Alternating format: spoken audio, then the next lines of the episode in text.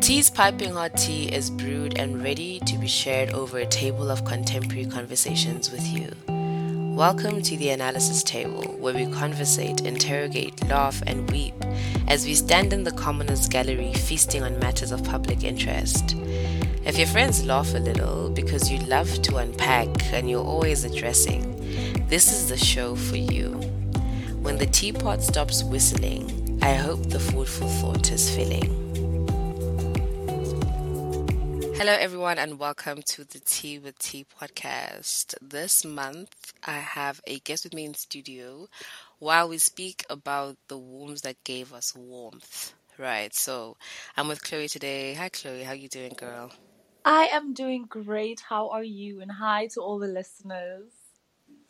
I'm good, thank you. You sound like you've had a beautiful day.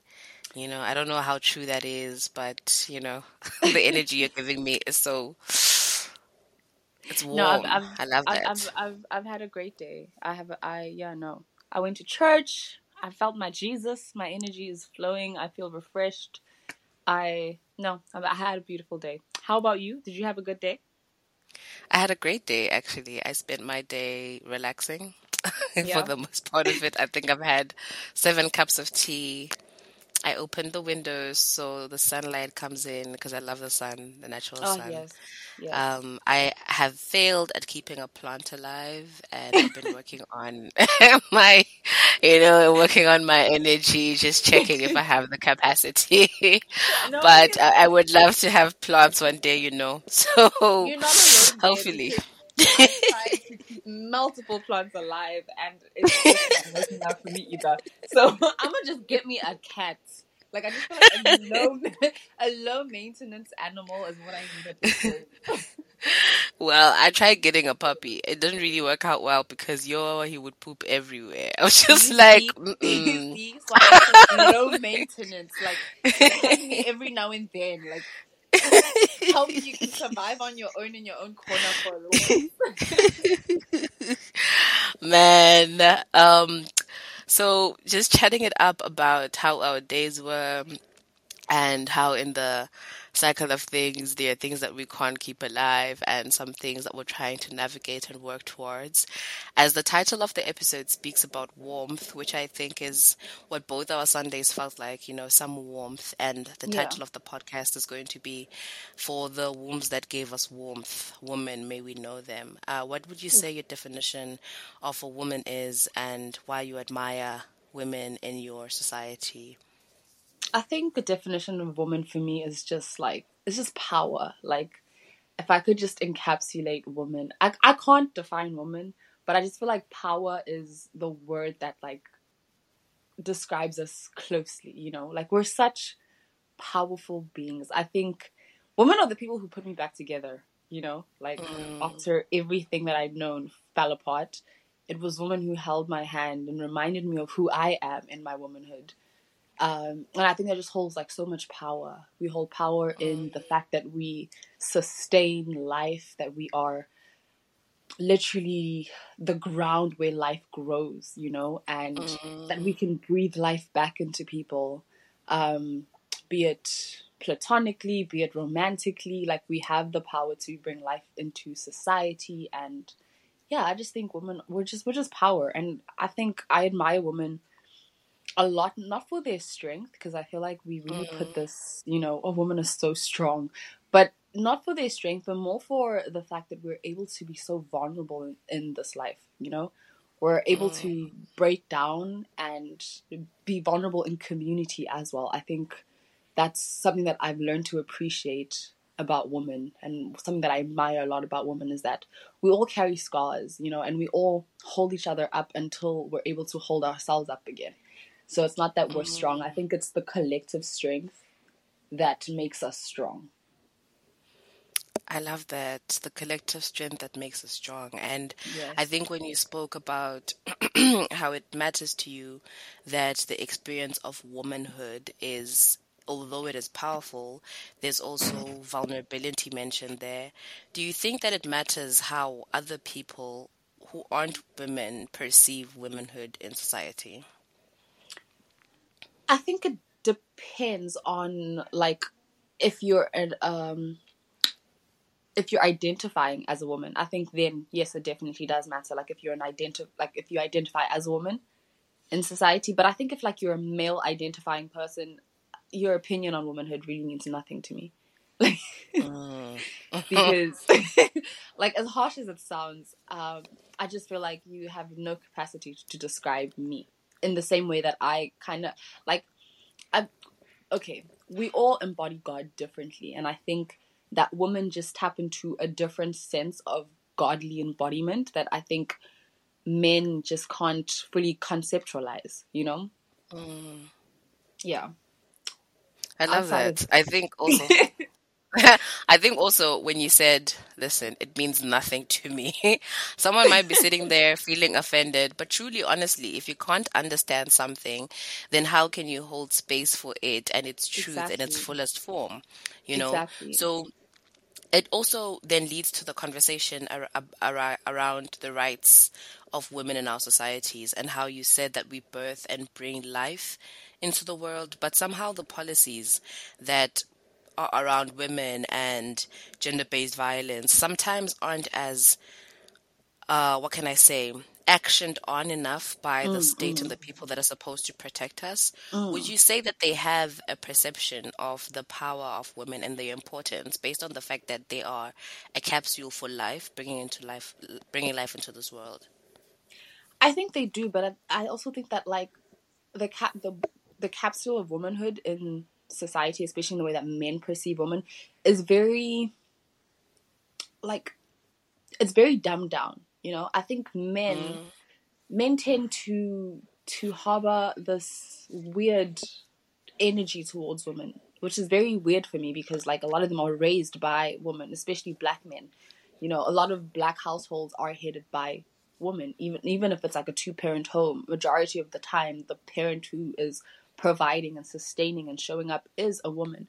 So when mm. it comes to gender based violence and just like how our society um, looks at this issue, I think men don't take it as seriously because for them it's like, to some extent, I truly believe that men men want to harm women. Like, to, I think I don't I don't know how to explain it, but like I really think that men really see women as like the the poster for all their problems, you know? So it's a thing mm. of like, mm. yes, we sympathize with gender based violence and, you know, we want to eradicate it and help put up better systems and institutions to heal society. But the people in power are part of the problem. You know, they grew up in in a time and space where beating your wife or seeing your mother get beat by your father was normalized. It was a normal thing, you know. So having to unlearn that and then now going into spaces where you're trying to change and protect women, but you're not actually trying to change and protect women because if they were, I really feel like we would have had harsher laws by now. Proper, like I think mm. gender based violence is a thing that like comes once in a while for men. Like we we hear a gruesome story, a woman was murdered and com- completely, you know, brutalized and raped, and mm. suddenly, you know, men let's do better. But it's like you're still friends with your friend who repeatedly chase stops the girl who keeps telling him no. You know, mm. like you're hyping him on, ah, oh, dude, she's just playing hard to get. Keep trying. Like no means no. No is a complete sentence. It doesn't mean mm. try harder. It doesn't mean I want you to chase me. You know and I think if men still hold up those beliefs, especially our leaders, you know, um, and when, then when you add in culture into all of it, it just becomes this really toxic space that I just don't see having any like concrete change or material like progress anytime soon. Mm. And that's so the sad reality. Yeah, that's that's quite sobering, I think, because you know yeah. when you said when you said that the the way that it happens is that yes, there is an intention behind it, but there isn't actual there, there isn't actual action behind the yes. statements or the words that are said. So there is some sort of empathy and some sort of wanting to help, but there isn't actually any sustainable and material developments that are in line with that. Now, mm. before we talk about what a better world would look like, would you say that there is a history of women in the Southern African region not being appreciated, or would you say that this is a culture that has been inherited from some sort of ancestral trauma, so to say? I think it's a culture that's been inherited from ancestral trauma. Because I think if you look back at like ancient societies, especially, okay, I can only speak on my culture, but the Tsonga culture is very matriarchal, you know, mm. um, or at least within my family. And even in that, there's like a breakdown that I think colonization and apartheid kind of brought in, you know, having to see black men go away because they have to go find work in other places in remote areas or in the city and then you have these households which are championed and headed by women. And then when these men come back it's like that power struggle. I don't know if that makes sense. Um, but i think with that and then just the over time you know how patriarchal institutions and just propaganda you know about men just being 10 times more capable than women and just you know our place just being mute in the kitchen and just minding our business. Um, added more fuel to the fire, in my opinion. And I think overall, like, yeah, culturally in society, I, I, I just, I've lost hope, you know? Mm, mm. Um, and I think it's because, like, you just see so much, you just read so much, you just experience so much as a woman yourself, you know? Um, being in spaces where you have to advocate for yourself for your own safety being in spaces where you have to be hyper alert and hyper vigilant to the point where now you develop like literal anxiety is mm. it, it it's traumatizing i don't think we actually sit down and like reflect on how traumatizing living as a woman in society can be mm. like just the just just just the embodiment you know just being in this shell of as much as it's very powerful being a woman it's also such a a terrifying thing you know mm. when you spoke about the history of the Tsonga culture being very matriarchal, I remembered a lecture that I was watching by Miss Kainsile Litchfield Chabalala, mm-hmm. who was on another podcast um, being interviewed by Nsigi Maswai. And the question that was raised was about the impact of colonialism as well as capitalist incentives in Southern Africa to the Nguni people and what that sufficed in. So, when mm. you said that the heads of families would leave and go to work, and typically the working conditions were very oppressive, and what that means is there is a removal of your identity um, and yes. bodily autonomy. So you don't have a right to speak up for yourself, perhaps, which was allowed in pre colonial village structures where there would be communities and hearings, and every person was liberated to speak for themselves or to speak mm. on behalf of their family. But when you leave your home, and you are met with an individual who tells you that you are not a being equal to me, but mm. you're a mm. being that is below me. The power dynamic that that happens is that because you have left your home and you no longer feel as though you have any control over anything, all the frustrations that you cannot take out on the person who has declared you um, smaller or yes, like inferior. they're superior than you. You know, you're mm. taking that home and you're pushing all of that pressure onto the I'd say the the the person who's less powerful in the dynamic, but though I yes. don't want to use that word because I think you were very intentional when you said women are powerful in the beginning, but less mm. powerful in the setting. So then we have high rates of um, GBV and violence in our mm. communities, mm. and this violence has perhaps also been architectured by everything that our ancestors had gone through, you know. So yes, yes, exactly. Also, would you say that a contributing factor to what society has now become for women? Can we blame capitalism to an extent, or do you think that's taking it too far? I think we can blame capitalism because capitalism also puts this pressure on men to be these like hyper providers, you know, and mm. capitalism also like breeds toxic masculinity. And now you have these men who want to prove their masculinity through through violence towards women, you know, because unfortunately or fortunately, however you choose to look at it, we are um, physically less superior than men. Men will always be physically stronger than me. You know, um, I have a younger mm. brother. He's like four years younger than me, but he's stronger than me. Mm. And there, there's no denying that he may be like he's skinnier than me and he's like he's taller than me, but he's physically stronger than me. And mm. um, now, if people tell like if capitalism and patriarchy tell you that to be a man means you got to be the strong, powerful, money making machine asset who just like is a freaking diehard king in society, and you don't feel like that, what's the best way for you to feel like a conqueror? By conquering the weakest person you have access to. Do you understand? So mm-hmm. I think capitalism does play a very big role in the perpetuation of gender based violence. I think it's it's one that's, you know, not looked at enough, but I do mm. think I do think it plays a role. And I think what you said with regards to the mindset associated with it, because I think you said yeah. something around, you know, the freaking king of the universe. And it's crazy because under capitalism, you're not going to become the freaking king of the universe exactly. anyway. So exactly. it's kind of like the structure has been designed for you to purposefully fail.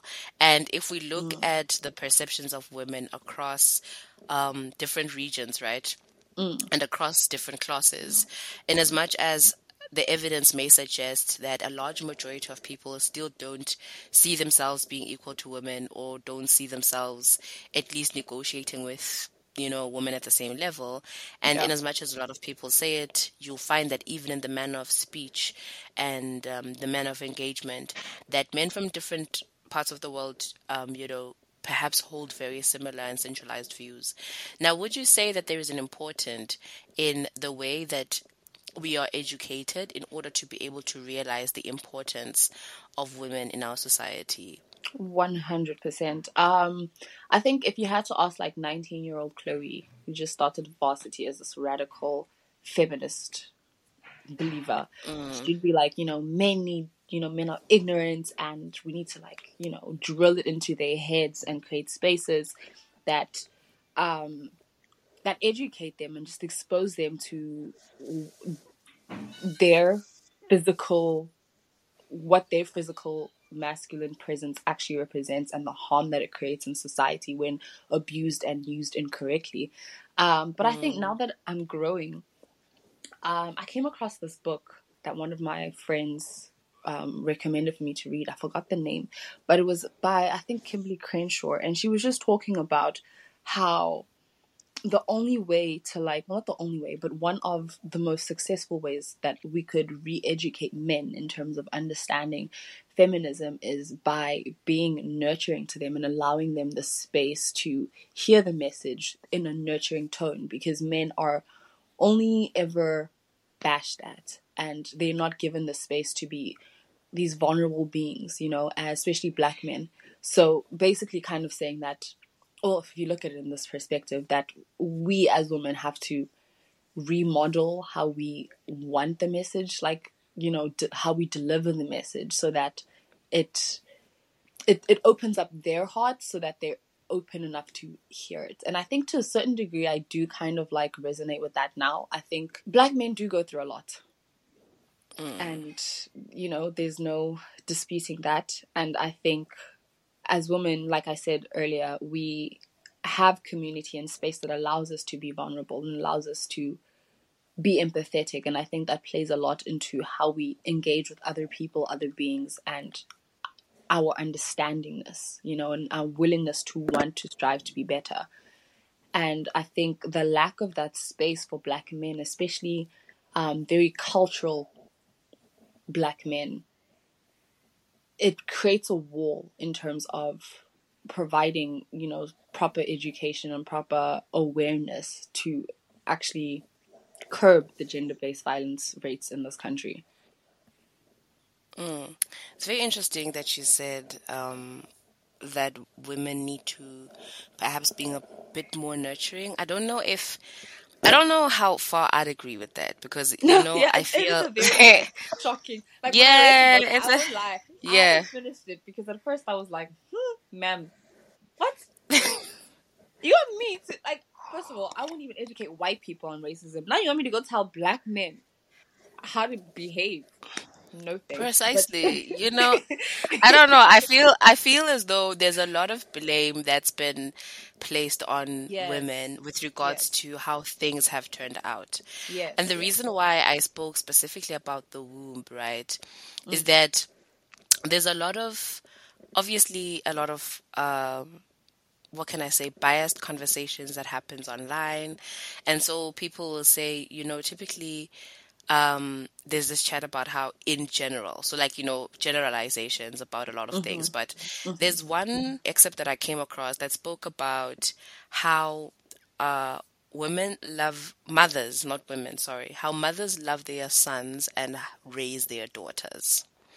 And so what that I feel for me explained was that when you when you live in a patriarchal home, which is Yeah. most black homes. Most homes, yeah. When you live in a patriarchal home, what you'll find usually is that your siblings who, you know, are not women, um, they're not gonna know a lot of the things that you'll end up knowing. So they get away with not knowing how to cook. They'll get away with not knowing how to clean. They'll get away with not knowing how to do their own laundry. Just because for them it's more, you know, take care of my son. And with how we grow up on the other hand is that we are grow- we, we are raised to ensure and to take care of other people. Yes. Now, in a in a perfect world where everything is working perfectly, right? When I say in a mm-hmm. perfect world where everything is working perfectly, I mean we have land, we have access to safe how you said environments. yeah, because I mean we're landless. Gosh, like we're landless. We have no. Yo, that's the first thing we need. We need the land back, okay? So if you're land. listening to this, give us the land. so. Come on. Yo, because yeah, we just need some as we just need someone to just give us a chance, you know. Like So there's a lot of um what can I say? Emasculation that perhaps has happened to them over the years, but there's Yeah. also been a lot of coddling that has happened to them over the years. one hundred. Do you know that a lot of the times I will meet a man, even when it's not even, I don't even stand for this in a romantic environment, you know? Mm. Like, I will do my nice deeds, but what I do not like is weaponized incompetence. What do you mean you Yes. do not know how the stove works? you know, you've lived in this house for so long and you don't know how the stove works. So it's little mm-hmm. things like that for me that make me feel as though we've been responsible for ensuring that everyone grows up. We've been responsible for ensuring that our brothers understand.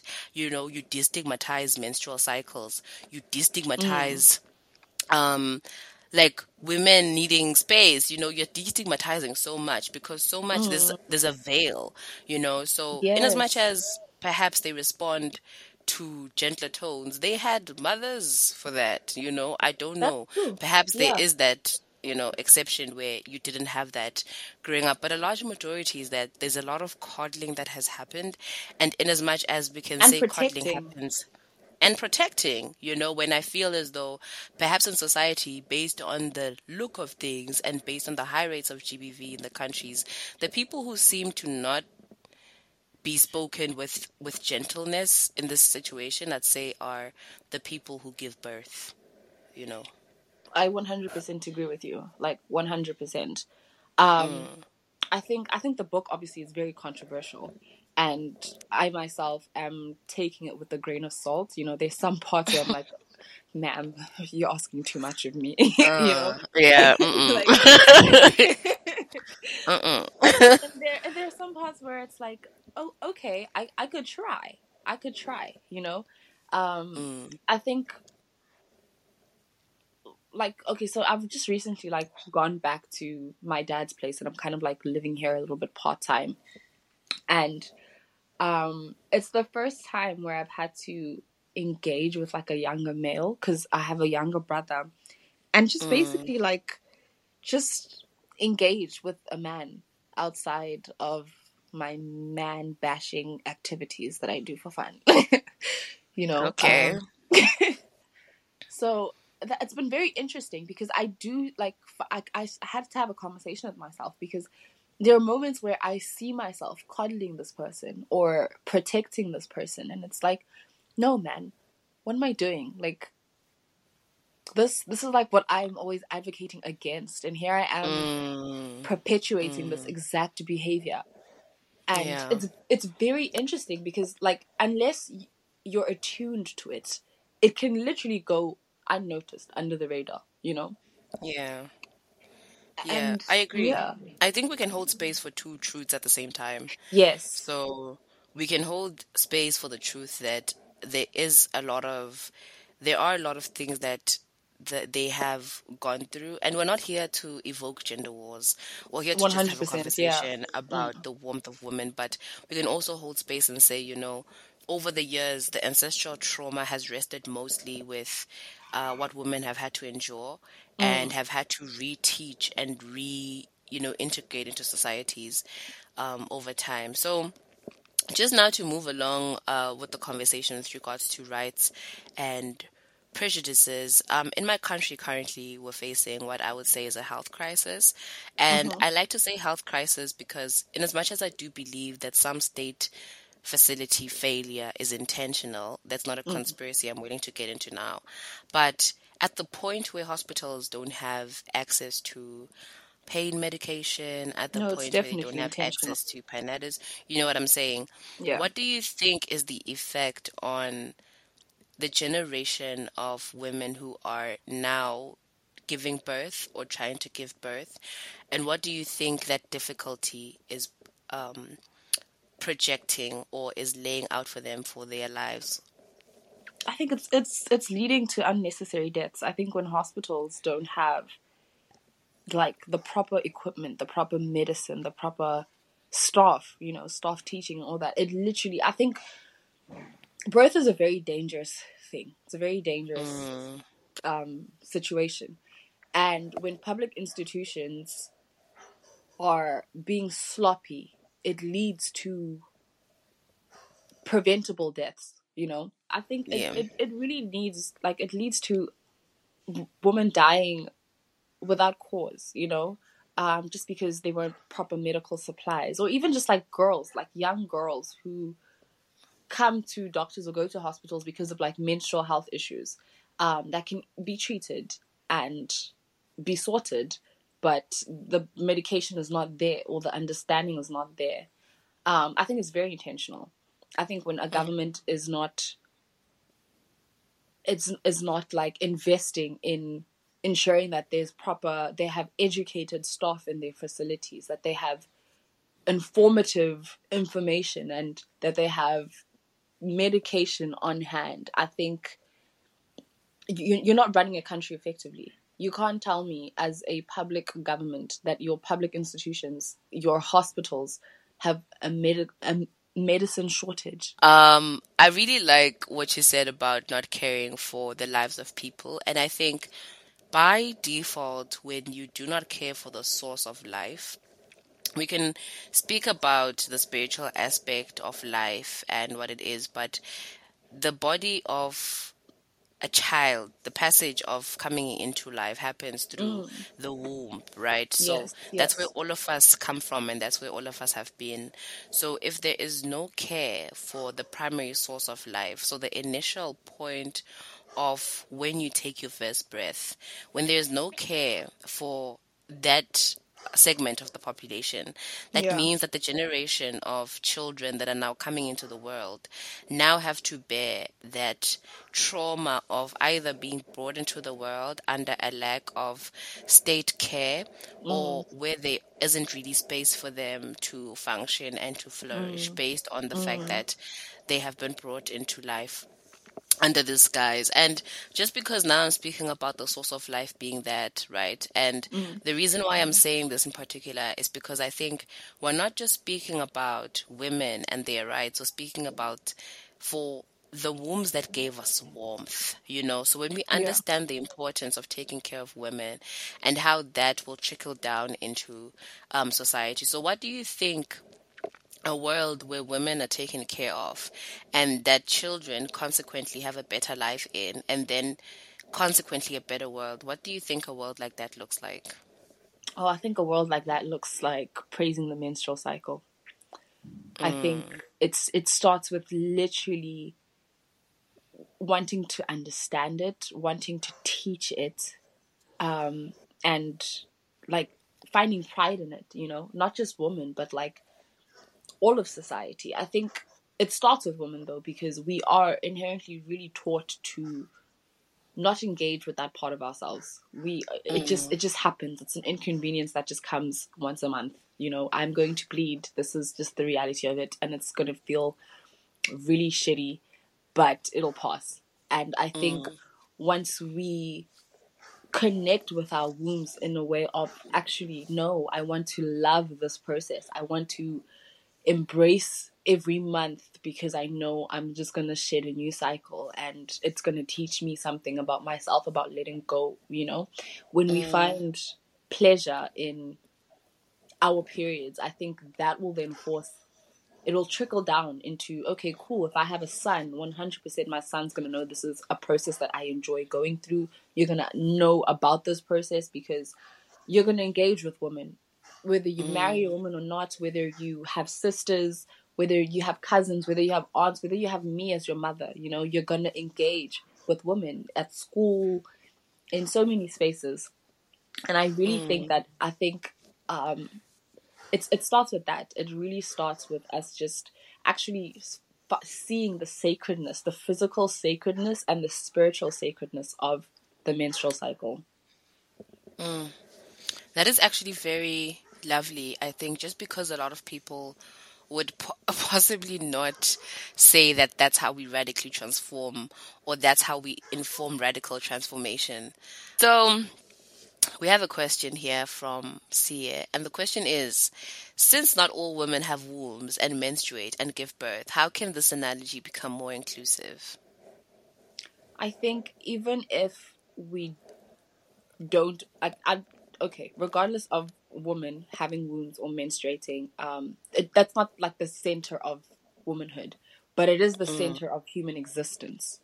You know, um, we all come from a womb. We all come from a menstruating womb. We all give get given birth to, and I think one thing I'm really grateful for in terms of my ex relationship is how my partner he really was interested in understanding menstruation.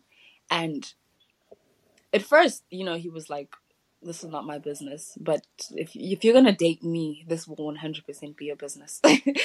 And and his willingness to engage in that space and to understand me and hold space for me in that space um it, it became like an, an an our thing you know? Like he was like okay cool. This is our experience as your partner as the partner of a menstruating person you know? And i think even if you identify as a woman but you don't menstruate or you are a woman and you don't have a womb or menstruate um, you still have women around you who have that experience. There's still a connectedness that comes from understanding that experience by holding space for that experience because you come from that experience. We all come from that experience you know um, and that doesn't define womanhood or manhood you know. They, there are men who have wounds there are men who menstruate. I think the thing that matters to me most is the, und- the the understanding of the womb energy and menstruation you know. Um not on like a gender level but more on like a spiritual level because it's a very spiritual thing. Like we all come from it you know? And it's a mm. very sacred thing. And i think the sacredness of it has been removed. And i ancient traditions and ancient societies understood the sacredness of it. They mm. understood the importance of that blood. I mean not even just for ourselves. I mean like if you look if you date back menstrual blood used to be used to fertilize plants and to help plants grow because of mm. The the nutrients that existed in that blood you know um some women used to like make teas for their husbands with their menstrual blood when they got sick because that was something that was a healing thing you know for their society so i think even i think right now we're all trying to like move away from just labeling menstruation as something that women go through because it's not just women who go through menstruation. Um, mm. But I think we're not trying to reinstall the sacredness of it and the education of it and the the like breaking down the barrier of people who menstruate instead of looking at it as like a chore or a burden that happens or something that I have to go through but as something mm. that I mm. get to go through. I get to menstruate, and what a privilege it is to be able to bleed from my body, to be able mm. to to to see the moon and know what phase of my cycle I'm in, you know, and just like the overall cycle, not just menstruating only, like the overall menstrual cycle. Um, mm. Looking at the uh, like your follicular phase, your ovulation phase, your luteal phase, they all reveal so much different energies you know? Um i'm i'm going on a tangent here and i'm so sorry. I just i'm just so so passionate about this. No absolutely. And like just a, a, shout out now is that chloe actually is um the founder and the project manager for because we bleed so you you could understand there that's that's why I said it's not a lot of people that will say that understanding the menstrual menstrual cycle is where we start radicalizing the empowerment and the knowledge that women have and you know for most schools um, it isn't even in the main syllabus you know like understanding yes. how menstruation works and even though like just understanding how everything works, you know, how you have, and obviously you said there's a spiritual element to it, which is true, you know, and also yeah. we can go back and speak about colonialism um, you know, but we're not going to do that because sometimes we could never stop. we never but stop. Everything no, no, no, no, no, no, no. Everything is a problem in that aspect. But yeah. what I, I think I really enjoyed is just you saying that there's an importance that we need to understand and the sacredness of that as well. Um, a lot of countries have started moving towards having menstrual leave days for their employees, would you say that this is a step in the right direction for the global population? 100%. 100%. Because I think, like, energetically, um, the first few days of a menstrual cycle really require you to sit inwards and to be within yourself, you know? It's like if you look at, um, so society runs on the male cycle. Men have a, well, men, people who identify as men um, mm. They have a 24 hour cycle. So in the morning, they've got lots of energy. At night, they're tired. Testosterone levels are at their lowest. So for us as menstruators, we run on a 28 to 35, well, 23 to 35 day cycle. So mm. when you are menstruating, that is when your your hormone levels are at their lowest. That's when you need downtime. That's when you need to rest on a physical level, on an emotional level, on a spiritual level, on a mental level. So I think mm. having um, menstrual leave is so important in terms of just what a person can bring to the table at that time. It's it. Mm. There's no point in me showing up to work when I cannot be my most effective biologically or mm. you know like at all. Like this is the time where i literally my brain does not I function my boss the same. is hearing this. Everyone's bosses are hearing this. Listen menstruators our brains shut off during the first couple days. Give us leave okay? We cannot think. And that's not to say that you see i think also with that um a lot of people will take that information and be like, oh, this just validates why menstruators or women are less than or weaker than men or more incapable or shouldn't be in workspaces to begin with because mm. they can't show up the same. And it's like, mm. can you show up the same at 11 p.m. at night after a full day of working? I doubt it. Mm. I doubt mm. your brain can work through that. And unfortunately, or fortunately, depending on how you look at it, I think it's a fortunate thing. That's w- women's cycles, men, menstruator cycles, is not 24 hours. Like, mm. right now, I'm in my ovulation phase. I've got the most energy. I am so creative. I could work the whole day every day for the next like 36 hours and you know just be flowing with mental energy mm. but ask me in the next couple weeks to do the same i physically just my energy levels are depleted and not because i'm incapable but because my body is literally crying for rest is because my mm. body is resetting and i think going back to the understanding the sacredhood of menstruating brings in that knowledge of this is a rest period this is a period where you are supposed to draw inwards. This is a period where you are supposed to listen to your intuition, where you're supposed to hear from your guides, your God, your mm-hmm. ancestors, mm-hmm. What you believe in, the earth, you know, the universe.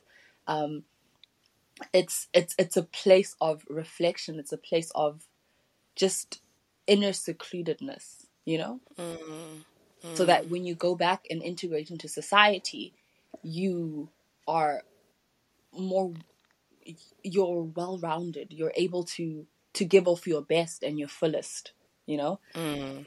I think menstrual leave is very it's very similar to back in the ancient days. Women used to go to menstruating huts and mm. be in that space and be you know with other menstruators um, and just engage in that space of just i'm being with my body i'm being with myself right now because that's mm. important. And then I'm going to come back and integrate into society once this is finished at a, a at a higher level, at a more peak level.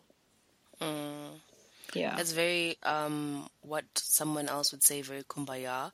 But I yes. believe that we build I believe that we build our worlds with our words, right? And yes. that's why I invited you here to speak about just this dynamic and you know we spoke a little bit, even though we didn't really quite explore and fully delve into the conversation, but just about equality, equity, and access, mm. and what that looks like for people in different societies and in different places.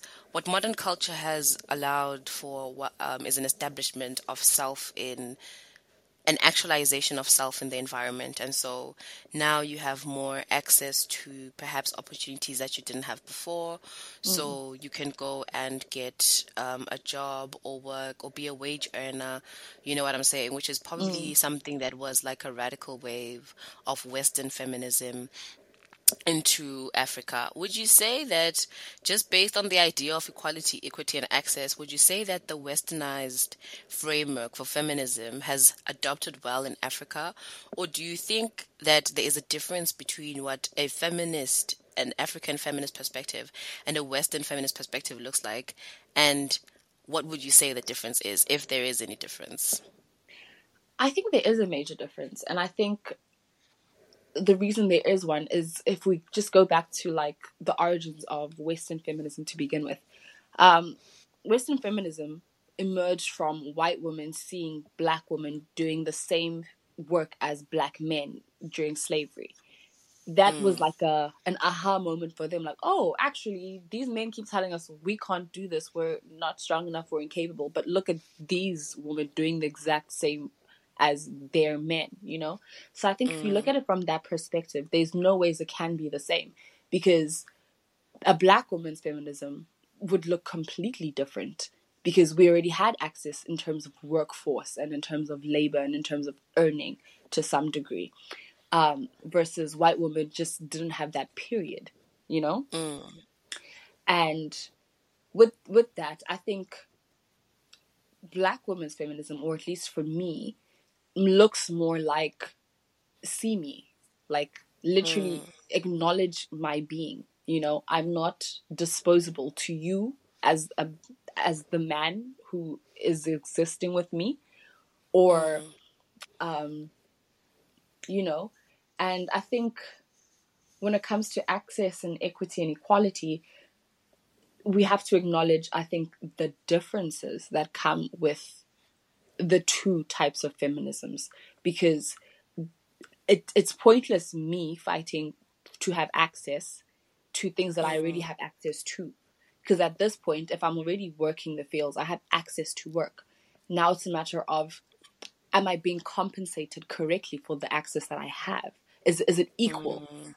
There was one someone who said um, that black women behave like um, no, someone said that white women act like black men when they're both frustrated. And the reason why I'm laughing at this now is because when you said that it cannot be under the same framework because of the adoption of what equality and Western feminism was meant to achieve for them. So, yeah. like you said, is that for the framework here, it's more see me, acknowledge me for my work, and mm. don't just use me as a disposable form of whatever you'd like to do. So I really did like and enjoy that um, analogy, especially because you spoke about the depiction of what it would look like for us. So am I getting yeah. fairly compensated for this work?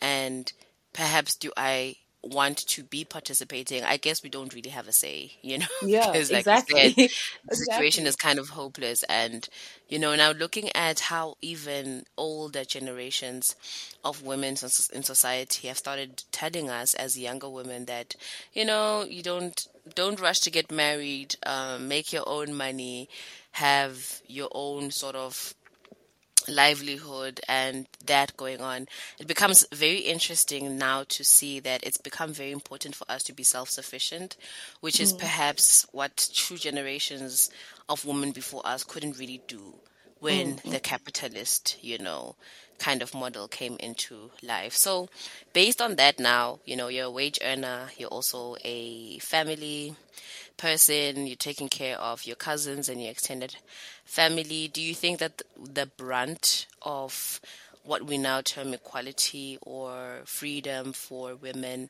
has actually led to happier societies of women across the world? Or do we all just want to regress and move back into what it was pre colonially? What do you think? I think to some degree we want to regress, but I think with good reason, you know? Mm. Um, it's not all sunshine and rainbows being a independent bad bitch working class i get mm. my own money woman you get what i mean uh, um, i think it's actually very funny because in high school when my mom used to say this i used to like roll my eyes because are you crazy because feminism was such an intrinsic thing for me but she was like um, it's it's it's very unfeminine to be feminist. Okay. And I, a part of me is still like, mm, ma'am, please do not speak such rubbish in my presence. but but there's a part of me that like understands because now that I'm in a working space and I'm understanding this, um, the idea basically of traditional roles in terms of men go out, you do work, and I just, you know, I keep the house and that's my work. Mm. Those gender roles are there, you know. And I think men in today's society still expect those gender roles without their role of actually being a provider. Mm. You know? And that for me kind of like you know becomes kind of frustrating because i i do want to rest in my feminine. I i love that you know i'm very passionate and i love working and i love my work and i love what i what i do and what i advocate for. Um and that's where i feel i can express my masculine energy in this space. But when i come like when i have a partner and i'm you know home and i want to just you know i want to rest in the knowing that like i can rest in my femininity because my man's got me and he's in his divine masculine so i can feel safe enough to be in my feminine.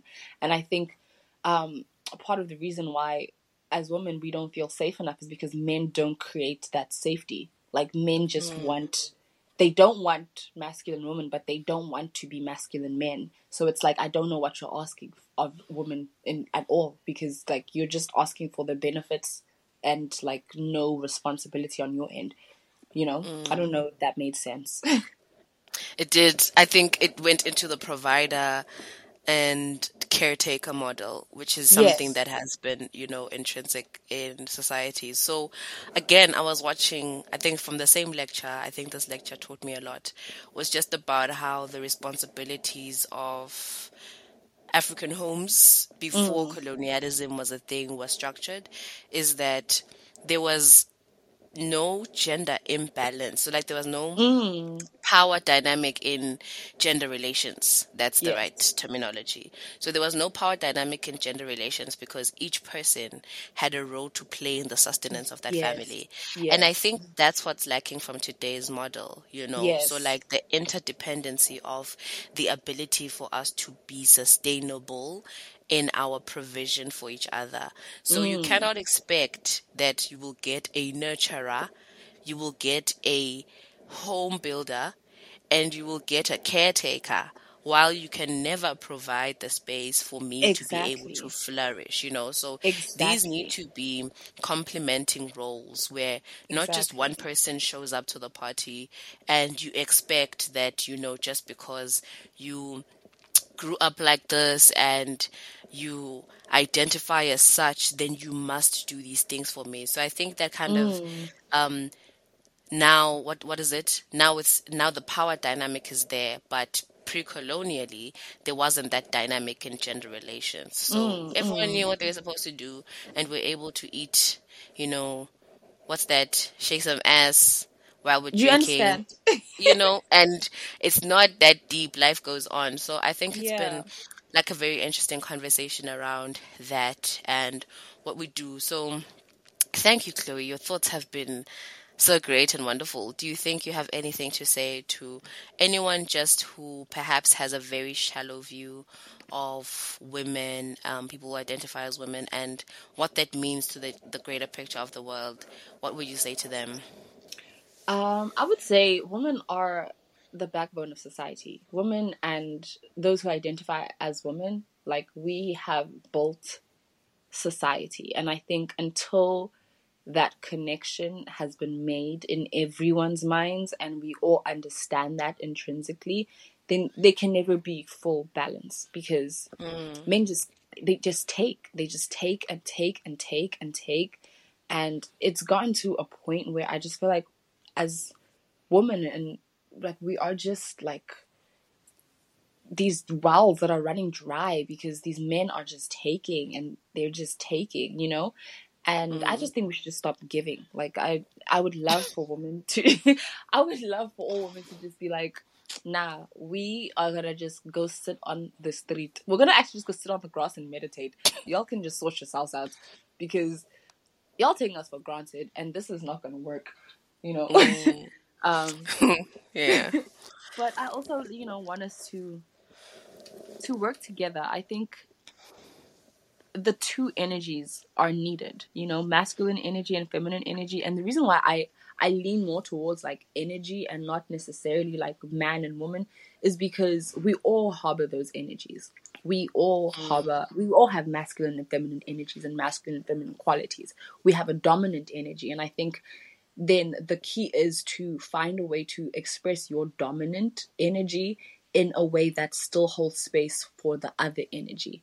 So if you feel like Mm. you're a masculine energy um, dominant type, then find ways to express that. Find healthy ways to express that that still supports and brings out um, the dominant feminine, you know, in other people, in those around you, in those that you choose to have partnerships with. I just want to see a society where there is collaboration and empathy towards both energies and all gender groups and where we exist equally and where we fill in each other's gaps and where we show up wholeheartedly in the areas that we feel we're called to show up in. If we feel like we're meant to be nurturers, let us nurture the shit out of people who need it, you know? Mm. If we feel like we're supposed to be providers, let us provide to the point where there is no, there'll never be a lack of provision in the space that we are choosing to provide in. But I would, yeah, I would just love to see more, more collaboration, more openness. You know, I think women are misunderstood, and if we could have more conversations about the things that are stigmatized, like menstruation, about um, emotions, you know, about vulnerability. Like, I'm I'm a person who cries. I love crying. I cry when I'm happy. I cry when I'm sad. And I just like recently learned that a person who expresses a lot through crying is because your body is literally trying to your body is overwhelmed and it's just trying to get back into a state of safety you know whether that be you feeling lots of joy and now you like you're crying or you're feeling really sad and now you're crying it's your body just trying to get back to a place of balance you know mm. and i think we need to we need to have these conversations because that's the only way we'll learn to appreciate these things. Yeah. Hmm. That was so beautiful. And I think just in line with the podcast title, which is, you know, for the wombs that gave us warmth, women may we know them. What is your best memory in line with the question asked by Sia? What is the best memory that you have or what lessons have you learned from the wombs that have given you warmth or the mother figures in your life? What are some of the greatest lessons that they have taught you? They've taught me to defend myself. Um, my mom, especially. My mom, oh, she's my best friend. She's my princess.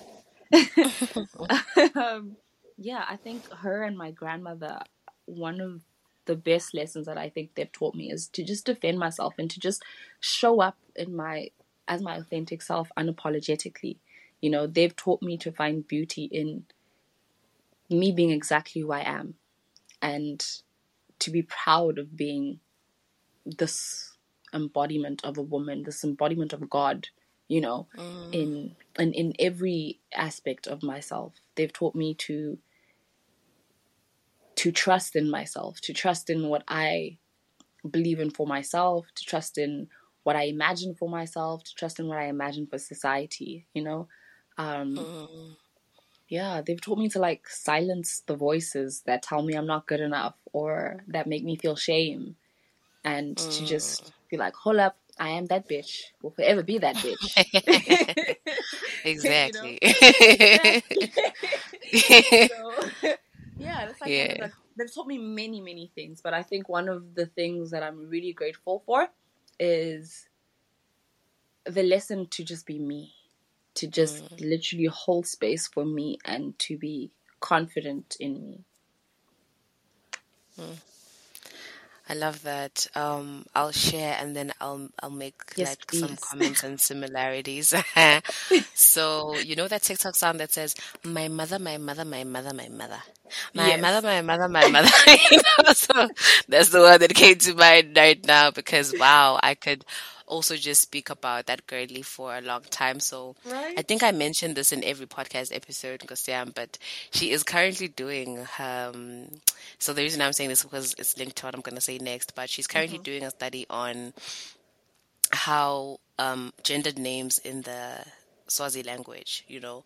So mm. she's just speaking about the dynamic of how certain names will impact the lives of children based on how they're perceived by their families.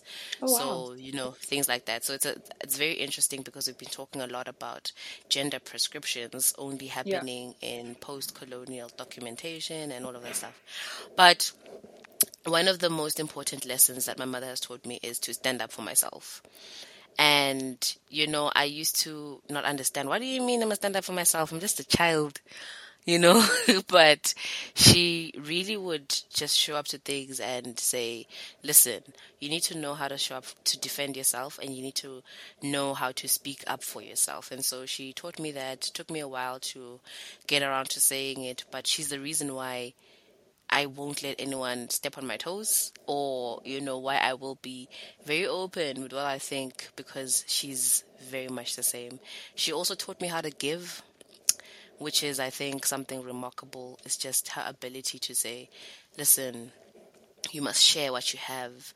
You must always share what you have. It's very important for you to give what you have um, with the people around you and with your community. So I'd say those are the things that have impacted me well in my life and have improved the quality of my life thus far. So I'd say, you know, for the wombs that gave us warmth, women, may we know them.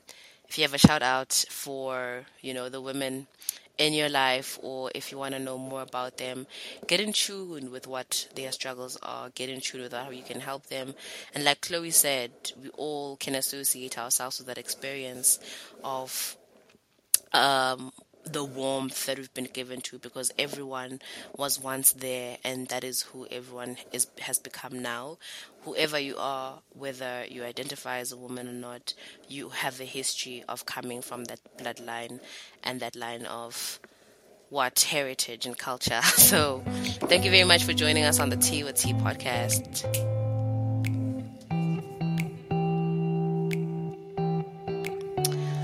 If you're hearing this, you have gotten to the end of our conversation. So while we clean up our platters and cleanse our palates in preparation for the next session of Tea's Finely Brewed Tea, please follow, like, and share this podcast with your friends, family, and whoever you like. And if you are looking for me because you want to talk to me, tag me, mention me, you can find me on Instagram and Twitter. And my handles are in the episode description. Thank you for sharing a fine meal with tea.